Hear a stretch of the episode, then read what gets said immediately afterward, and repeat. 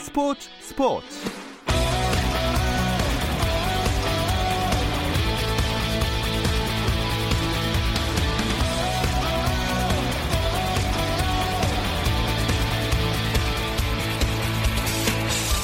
스포츠가 있는 저녁 어떠신가요? 아나운서 김종현입니다. 오늘 하루 스포츠계를 돌아보는 스포츠 타임라인으로 김종현의 스포츠 스포츠 출발합니다.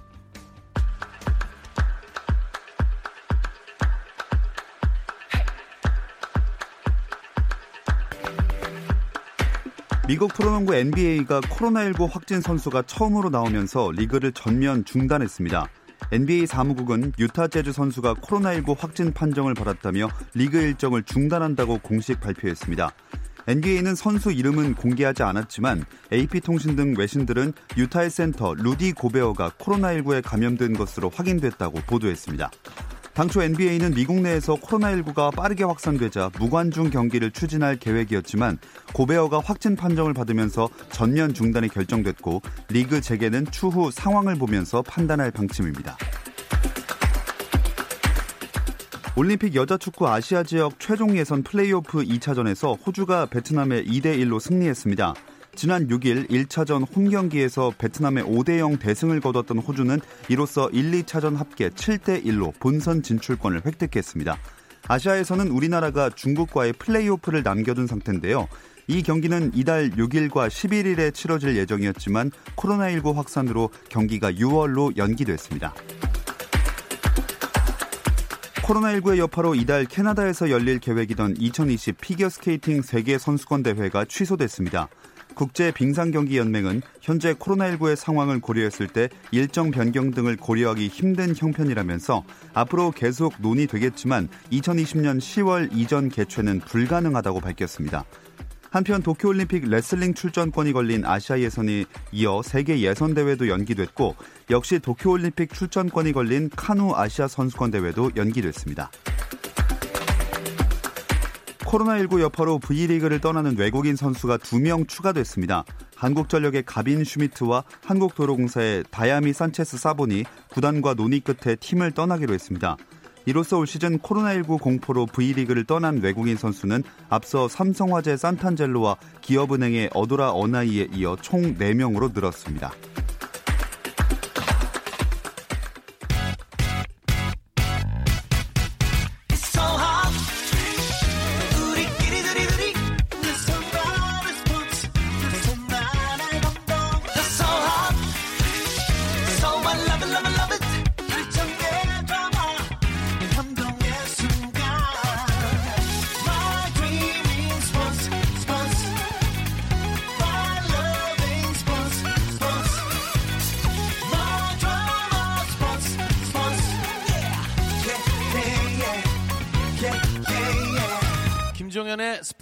스포츠 스포츠.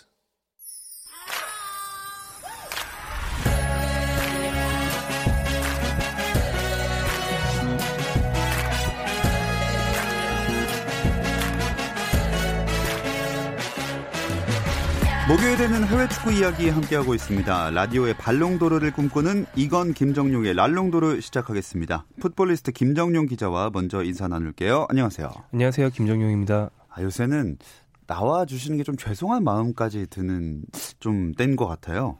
네, 뭐 건강에 유의하면서 살고 있고요. 네, 뭐 청취자 여러분들께서도 다 건강에 유의하시기 바랍니다. 예.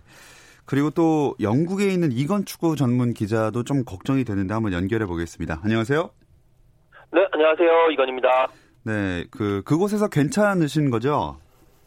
네, 아직 뭐 괜찮고요. 지금 항상 조심하면서 취재 다니고 조심하면서 뭐 사람들 만나고 그러고 있습니다.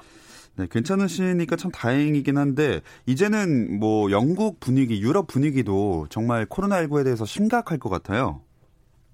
네, 어, 지금 이제는 코로나19가 이쪽 유럽 쪽에서도 어, 이렇게 실생활에 와닿는 그런 분위기고 사람들이 모두 다 걱정을 하고 있습니다. 특히 이제 이탈리아가 확진자가 1만 명이 넘으면서 그 이탈리아발 그런 공포들이 유럽 각국으로 많이 가고 있고요. 뭐 유럽에서 이탈리아에서 이제 들어오는 비행기들도 차단하는 곳도 있고 뭐 국경을 통제하는 곳도 있고 또 이제 많은 유럽 국가들이 학교를 휴교를 하고 각종 행사들이나 뭐 카니발이나 전시회 등 이런 것도 취소를 시키고요. 뭐 이런 식으로 조금 어, 많이 이제 확산 방지를 위해서 노력을 하고 있고 특히 이제 마스크 같은 경우는 이 유럽 쪽은 약간 한국과 생각이 달라서 첫 번째 마스크를 좀 끼면 이게 화, 환자로 이제 낙인을 음. 찍는 데다가 이 마스크가 전파를 부추기는 매개체다라는 그런 인식이 강해서 어, 조금 마스크에 대해서는 좀 아직까지 부정적이고 실제로 마스크를 일반 약국에서는 그렇게 팔지도 않는 경우도 많이 있고요. 그래서 그거는 조금 다릅니다. 네.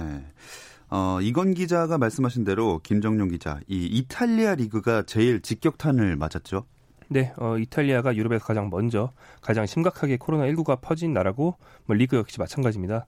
이 최근에 이탈리아 북부 봉쇄령 때문에 사람들이 남부로 가려고 기차역으로 몰리는 모습, 뭐 사직의 행렬 이런 게 뉴스에서 많이 나왔는데요. 이런 지경이라서 세리에아는 일단 전면 중단됐습니다. 이게 좀 혼선을 겪는 과정이 있었는데요. 몇 주 전에 여섯 경기만 일단 중단을 했다가 네. 그다음에 전면 무관중이 돼 어, 일정은 진행한다는 강행으로 전환했다가 다시 지난 주말에 그 수년 경기 6개만 일단 개최했습니다. 그 직후에 사태가 악화되면서 무기한 중단으로 또 전환했고요. 어, 이제 혼란상이 어느 정도냐면 나폴리 시에서는 나폴리 팀 소속인 요렌테, 카예혼 이런 유명한 선수들이 그 마트 사재기 행렬에 카트를 끌고 서 있는 모습이 어. 그 팬들의 사진에 담겨서 화제를 모으기도 했고요. 그리고 오늘 아침에는 유벤투스의 수비수인 다니엘레 루가니 선수가 확진을 받았습니다. 그러니까 유럽 리그 일부 선수 중에서는 레- 루가니 선수가 최초고요. 예. 그래서 유벤투스 선수 전원이 좀 비상 사태가 됐습니다. 자, 이렇게 혼란스러운 상황에서 이건 기자, 인테르 밀란은 구단의 모든 경기 활동을 중단한다고 발표했잖아요. 네, 어, 오늘 이제 인테르 밀란이 그 이야기, 그 발표를 공식적으로 이야기를 했는데요. 일단 그 앞서 말씀 뭐 드렸다시피 그 루가니 선수가 어, 유벤투스 소속의 루가니 선수가 코로나19 양성 판정, 어, 확진 판정을 받으면서 어, 더 이상 세리아에서도 뭐 뛸 수 없겠다라고 이야기를 하고 일단 무- 문제는 뭐 어차피 세리아야 이미 중단이 됐기 때문에 이 인터 밀란의 그 결정이 그렇게 큰 영향을 주진 않지만 이제 문제는 모든 경기 활동이라는 것 이거는 이제 유럽 대항전까지 포함이 되는 거거든요. 사실 이제 어 인터 밀란이 헤타페와 지금 16강을 이제 가질 예정인데 일단 헤타페와의 그 16강 1차전이 인테르 밀란 홈에서 열려요.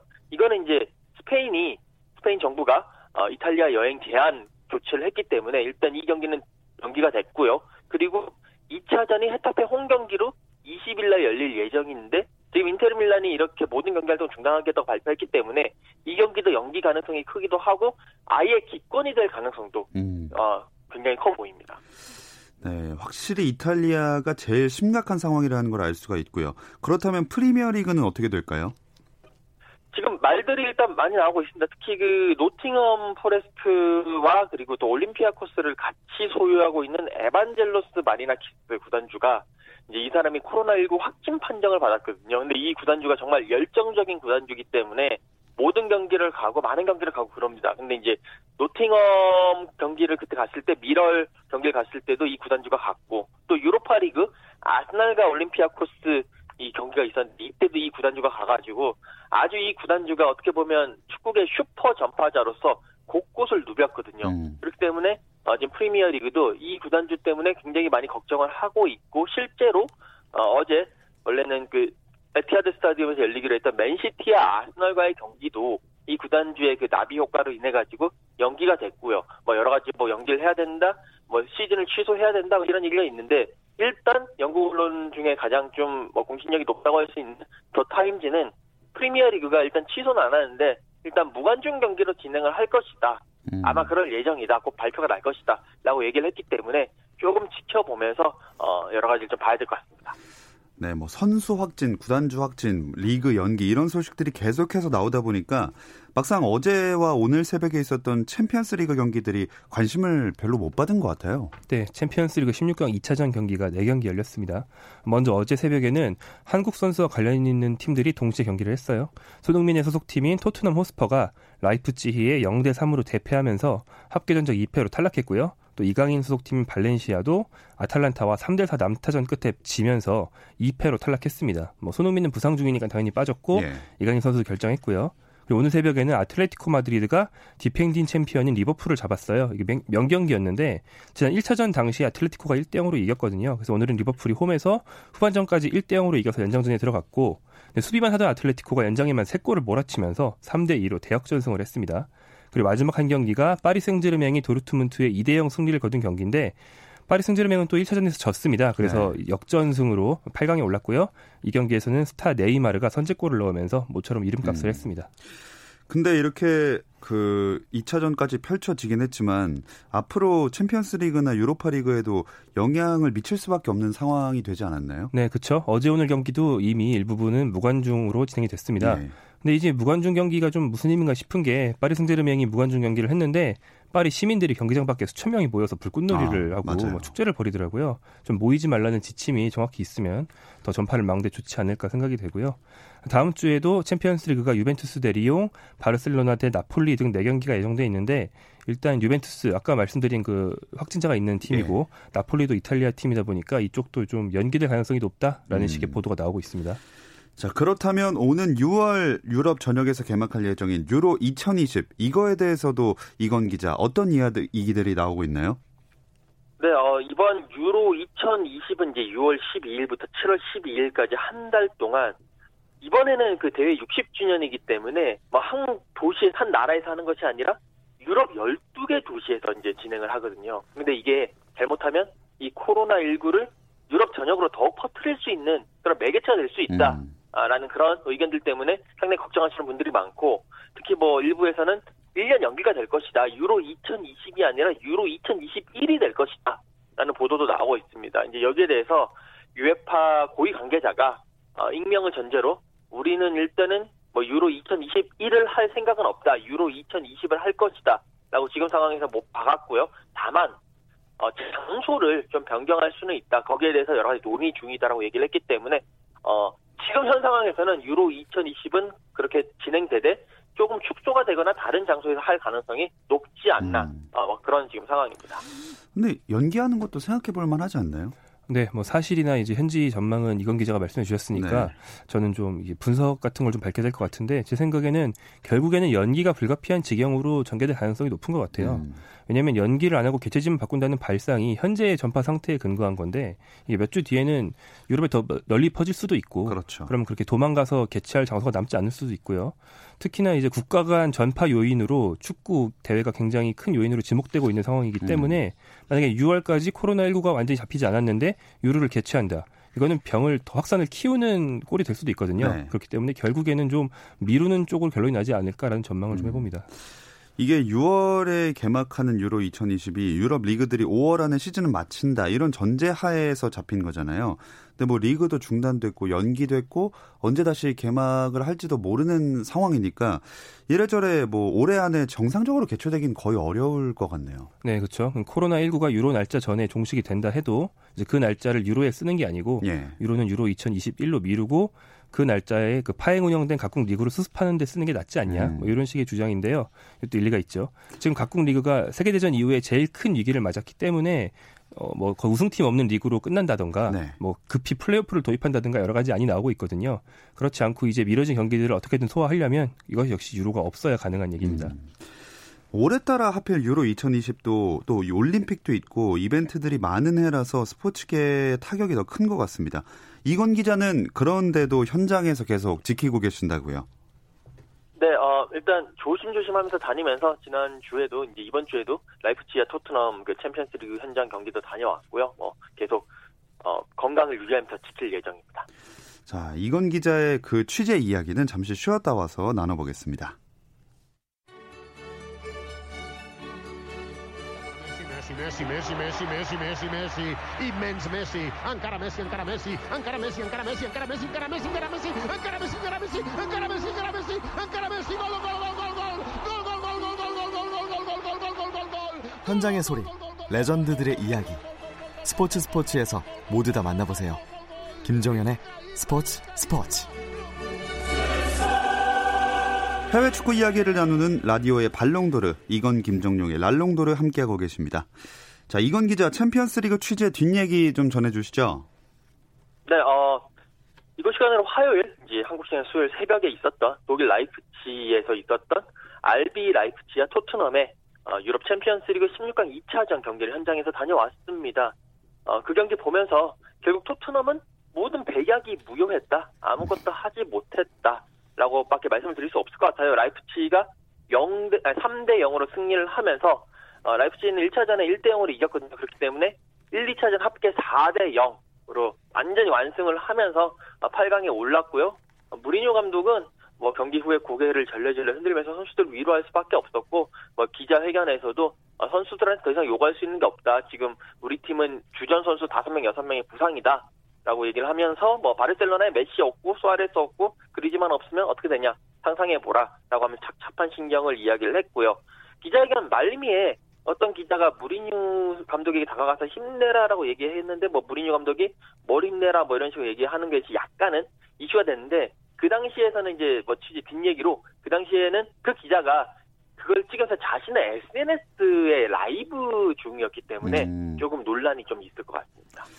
그렇군요. 근데 그 토트넘 그 성적을 놓고 봤을 때 이렇게 된다면 손흥민 선수가 빠진 이후에 승리가 한 번도 없게 되는 거 아닌가요? 네, 손흥민 선수가 그 팔 골절상을 당한 마지막 경기에서 3대2 승리를 이끈 뒤에 최근 6경기에서 1무 5패입니다. 이제 어, 무승부로 끝났지만 승부차 끝에 지인 경기를 패배로 치면 1무 5패, 무승부로 치면 2무 4패가 되고요. 네. 예, 이 기간 동안에 여러 대회에서 탈락하면서 지금 아주 힘든 시기를 보내고 있습니다. 거기에 최근에 베르바인 선수도 부상당했잖아요. 네, 맞습니다. 무리뉴 감독의 말로는 이번 시즌 잔여 경기를 하나도 못 뛴다. 즉 시즌 아웃이다라고 했습니다. 케인 부상, 그 대체자인 손흥민 부상, 대체자의 대체자 베르바인 부상으로 네. 공격진이 반토막이 났고요. 무리뉴 감독이 부상 소식을 전하면서 믿을 수 있나요? 라는 말을 했다고 음. 하더라고요. 그래서 이 인터뷰가 논란이 되니까 그 다음 인터뷰에서는 엄살이 아니라 진짜 심각한 상황이다라고 음. 이제 한 번 더 못을 박았다고 합니다.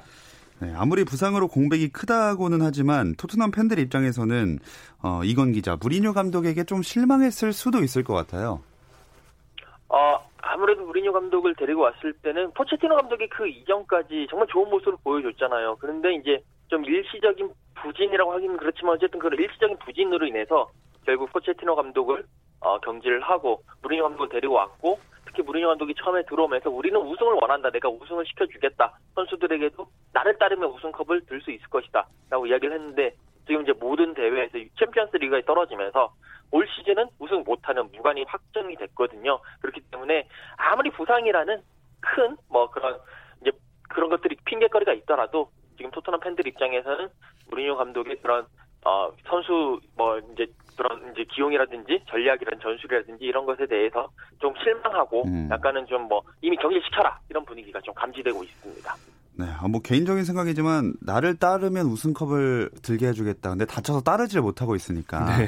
어느 정도 이해가 가는 부분도 좀 있는 것 같습니다. 그럼 손흥민 선수는 어떻게 지내고 있나요? 네, 어, 이미 귀국은 했고요. 이게 이제 자가격리라는 이야기가 있는데, 그러니까 이게 정확한 것은 뭐 한국에 계신 분들이 생각하는 거는 뭐 중국이나 베트남처럼 한국에서 이렇게 들어오면 어떤 일정한 정부에서 마련한 장소에서 자가격리를 2주 동안 시킨다 라고 생각하시는 분들인데 이건 아니고 이제 이쪽 어, 정부라든지 프리미어 리그에서는 어, 뭐 한국, 일본, 뭐 중국 이런 이제 이탈리아 이런 쪽에서 온 모든 사람들에게 2주 동안 어, 자가 격리를 권고를 한다. 음. 그리고 이제 프리미어 리그에서는 이런 사람들은 뭐 경기장이라든지 훈련장에는 안 왔으면 좋겠다 그런 권고를 한다 라고 이제 지침이 내려왔어요. 그렇기 때문에 토트넘 입장에서도 정부 지침 프리미어리그 지침을 따라야 되고 어, 그래서 손흥민 선수에게 2주 동안 훈련장은 좀 가지 오지 말아달라 라고 부탁을 한 거고 어차피 손흥민 선수가 지금 팔을 다치고 재활 기간이니까 훈련장은 이제 가지를 않는 대신에 이제 다른 이제 뭐 집에서라든지 다른 짐에서 운동을 하고 있고요. 그리고 이제 런던 풋볼 어워즈가 지난번에 했, 얼마 전에 했었는데 이때는 뭐 손흥민 선수가 부상이고 자가 격리라서 뭐 참석을 못한 것도 있겠지만 이 그 시상식 자체가 수상자만 참가하는데 수상자는 이미 그 전에 통보를 해주거든요. 네. 근데 손흥민 선수는 그 수상 대상자가 아니었기 때문에 음. 아, 그래서 이제 그 시상식에는 참석하지 못한 걸로 알고 있습니다. 자, 손흥민 선수도 어쨌든 빠르게 회복을 해서도 경기 뛰는 모습을 보고 싶은데요. 더더욱 그런 생각이 드는 게 토트넘은 이번 시즌 챔피언스 리그 여정은 16강에서 끝났습니다. 아무래도 아무래도 아니죠. 무관으로 끝난 거죠, 시즌이. 네, 지금 거의 확정이라고 보시면 되고요. 현재 상황이 아까 말한 최근에 그 1무 5패 과정에서 쭉쭉 떨어졌습니다. 그래서 현재 챔피언스 리그, FA컵, 리그컵 이 세 가지 컵대회 모두 탈락했고요. 그리고 손흥민 선수 있을 때는 그때만 해도 프리미어리그에서 힘을 좀 내면 4위를 추격할 수 있다 이런 전망도 있었는데 지금은 추격은커녕 8위로 떨어졌기 때문에 음. 뭐 우승은 언감생심이고 뭐 순위 하락을 오히려 좀 막아야 되는 처지가 됐죠. 네, 그래서인지 벌써 이제 케인 선수가 이적설이 나오더라고요. 네, 뭐 아주 팀도 구체적으로 나오기 시작했습니다. 뭐 일단 가장 최근 소식으로는 맨체스터 유나이티드가 강하게 노린다. 그래서 에드 우드워드 맨유 부회장이 토트넘의 다니엘 레비 회장과 곧 만나서 회동을 할 예정이다. 이런 설이 있고요. 또 구단은 맨유를 보낼 생각이지만 선수는 레알 마드리드를 선호한다. 아. 이런 식의 설도 있고요. 그리고 아마 이러, 이 수순이라면 손흥민 선수 이적설도 곧 쏟아지지 않을까 음. 예상할 수 있습니다. 자, 이런 이적을 막으려면 올 시즌에 그나마 4위 안에 들어서 이제 챔피언스리그 진출권을 획득을 해야 할 텐데 가능할까요? 어, 상당히 어렵죠. 제가 아까 8위로 떨어졌다고 했는데 예. 그 4위까지 올라가야 챔피언스를 나갈 수 있거든요. 현재 4위 첼시와 승점차가 7점입니다. 그런데 이제 손흥민 선수 다친 뒤에 프리미어리그 3경기를 보면 상대가 좀 어렵긴 했습니다만 비교적 상위권인 첼시와 울버햄튼 원더러스 경기에서 다 졌고 하위권인 벌리와 비겼거든요. 음. 그러니까 상위권에 있는 팀을 잡아야 그들을 끌어내리고 토트넘이 올라가는 건데 그들을 만나면 번번이 진다. 네. 이게 이제 올라갈 동력은 없다는 뜻이 되니까 지금으로서는 조금 어려운 상황이죠. 음. 이건 기자 현지에서는 어떤 전망들이 나오고 있나요? 네, 기본적으로 챔피언스 리그 진출권을 확보하기가 뭐 쉽지 않다라는 이야기도 나오고 그리고 또 유로파 리그도 그렇게 녹록하지 않다라는 이야기가 나옵니다. 그러면서 현재 팬들 입장에서는 오케이 챔피언스 리그 진출권이 1순위 희망이고 2순위가 유로파 리그 그게 안 되면 아스널 위에는 최소한 있었으면 좋겠다라는 뭐 그런 희망을 가지고 있는데 지금 아스널과 토트넘 하스포가 승점 1점 차인데 아스널이 한 경기를 덜한 상태거든요. 이것도 쉽지 않아 보입니다. 아, 진짜 순위가 이렇게 바뀌게 된다면 많은 팬들이 또 화가 날 것 같은데요. 일단 토트넘 이야기를 쭉 해봤고요. 이제 리버풀 이야기를 해보겠습니다. 갑자기 리버풀은 왜 이러는 거죠? 네, 최근에 뭐 번번이 지고 있습니다. 일단 아틀레티코 마드리드의 챔피언스리그에서 지면서 탈락했죠. 이번 경기를 준비하면서 바로 전 경기였던 첼시전을 거의 버리다시피 했어요.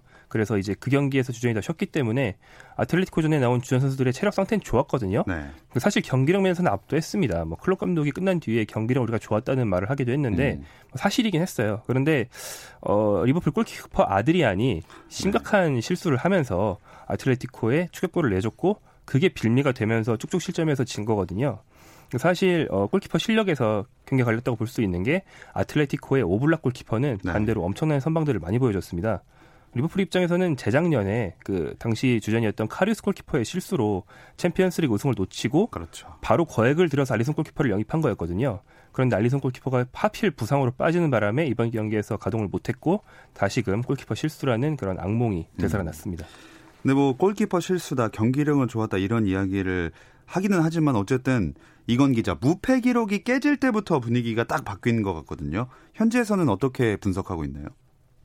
네, 그 무패라는 하나의 큰 이제 동기 요인을 가지고 리버풀이 계속 자신을 채찍질하면서 계속 달려왔습니다. 근데 이제 무패가 딱 깨지면서 정신적으로 많이 이제 갑자기 뭐 공허함이 왔고 그 정신적인 공허함 이후에 집중력을 놓치게 되면서 계속 어, 헛발질을 하고 계속 패배를 하고 있거든요. 현지에서도 그런 부분, 정신적인 부분이 가장 크고 겨울에 리버풀이 뭐 카타르 그 클럽 월드컵도 다녀오고 그러면서 어느 정도 잘 넘어갔는데 이제 지칠 때가 됐다. 체력적으로도 많이 지쳤고, 그러니까 정신적인 공허함 여기에 체력적인 저하까지 합쳐지면서 어, 지금 이제는 어, 조금 리버풀의 위기가 온 것이 아니냐. 음. 여기에 어, 어떤 이제 한 맨유 꼬마가 여담으로 리버풀 클럽 감독에게 이제 좀 져주세요라는 약간 저주가 섞인 편지를 했는데 이것까지 하나의 심리적으로 네, 그 영향을 미친 게 아닌가라는 뭐 그런 약간 농담 섞인 그런 분석 분석들까지 나오고 있습니다. 네, 갑자기 이 편지는 영국에서 시작돼요. 막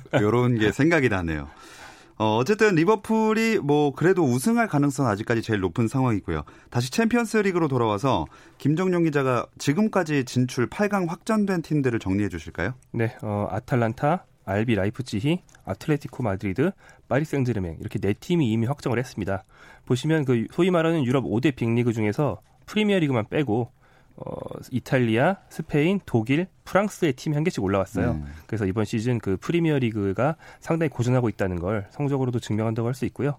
남은 네 팀은 다음 주 주중 경기에서 결정이 되는데요. 바이에른 뮌헨 대 첼시 경기 있고요. 바르셀로나 대 나폴리 있고 맨체스터 시티와 레알 마드리드가 경기를 하고요. 그리고 유벤투스와 올랭피크 리옹의 경기가 있습니다만 아까 말씀드린 것처럼 일부 네. 경기는 뭐 미뤄지거나 심지어는 취소될 가능성도 뭐 배제할 수는 없습니다. 음.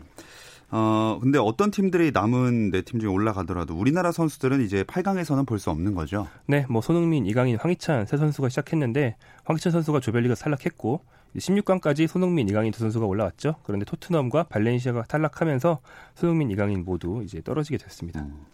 이건 기자도 그럼 당분간은 리그 경기 취재에 집중하시겠네요. 네, 아무래도 국내에서 많이 있으면 일단 이번 주말에 토트넘과 맨유의 런던 맞대결이 가장 큰 빅매치고요. 그리고 다음 주 중에 있을 그 맨시티와 레알 마드리드의 챔피언스리그 과연 열릴 수 있을지는 모르겠지만 이 경기도 일단 취재를 갈 음. 예정입니다. 네, 이제는 영국이 국내가 된 이건 기자와는 여기서 인사 나누겠습니다. 오늘 고맙습니다. 네, 감사합니다. 자, 이제 김정준 기자와 우리나라 유럽파 소식을 좀 더 알아볼게요. 기성용 선수가 프리메라리가 데뷔전 치렀죠? 네, 생각보다 이른 데뷔전이었습니다. 마요르카 소속이죠. 마요르카에서 기성용 선수가 밀어내야 한다고 우리가 얘기해왔던 살바 세비아라는 미드필더가 있었는데 예. 이 선수가 절묘하게 기성용이 오자마자 한 경기 출장 정지를 당했어요. 음. 그래서 어, 그래도 기성용 선발이 이렇게 유력하진 않았던 게 아직 컨디션이 다 안 올라왔기 때문에 네. 다른 선수들 기용으로 일단 경기를 시작했고 후반에 기성용을 교체 투입하면서 데뷔 기회를 줬습니다. 기성용 선수는 짧은 시간이지만 볼키핑 능력도 보여주고 수비도 열심히 하면서 뭐 일단 어, 첫 프리메라리가 어, 인생 첫 경기라는 한 가지 기록을 남겼습니다. 네. 다음 경기가 바르셀로나 전이던데 여기는 나올까요? 어, 이게 일요일 새벽 2시 30분, 한국 시간으로 2시 30분 경기인데요. 사실 출장 가능성은 좀 희박하다고 보는 게 맞겠습니다. 왜냐하면 기성용 선수가 지난 에이바러전에서 아주 좋은 컨디션을 보여주진 못하면서 겨, 지난 시즌부터, 네. 이번 시즌부터 겨울까지 쭉 쉬었다는 그 여파가 좀 남아 있는 걸 보여줬고요. 음. 또 방금 이야기한 세비야라는 주전 미드필더가 징계에서 복귀합니다. 그래서 아마 세비야와 바바라는 기존 조합이 좀 더 유력하고요. 그래도 기성용 선수가 이들에게 도전하는 도전자 정도의 위치면 충분하고 아마 벤치에는 최소한 앉을 수 있지 않을, 까 네. 전망합니다. 자 마지막으로 우리나라 유로파 선수들 주말 경기 일정 짧게 짚으면서 마무리하겠습니다. 네, 어, 이강인 선수가 뛰는 발렌시아가 토요일에서 일요일로 넘어가는 자정의 경기를 갖습니다. 그리고 일요일 새벽 1시 30분부터는 윤일록 선수가 소속된 몽펠리에가 마르세유와 경기하고요. 2시 30분부터는 아까 이야기한 마요르카 대 바르셀로나 경기가 있습니다. 그리고 일요일 밤 11시에는 황의조 선수가 뛰는 보르도가 스타드 렌과 경기를 갖습니다. 네, 사실 이 경기들이 예정은 돼 있지만 코로나19 상황에 따라서 어떻게 변동될지는 또 모르는 거기 때문에 네, 일단 이 확산세가 커지지 않도록 많이 또 생각을 하면서 이렇게 지켜봐야 될 것 같습니다. 해외 축구 이야기 여기까지 나누겠습니다. 풋볼리스트 김정용 기자 오늘 고맙습니다. 고맙습니다. 내일도 저녁 8시 30분에 함께 해주세요. 김종현의 스포츠 스포츠.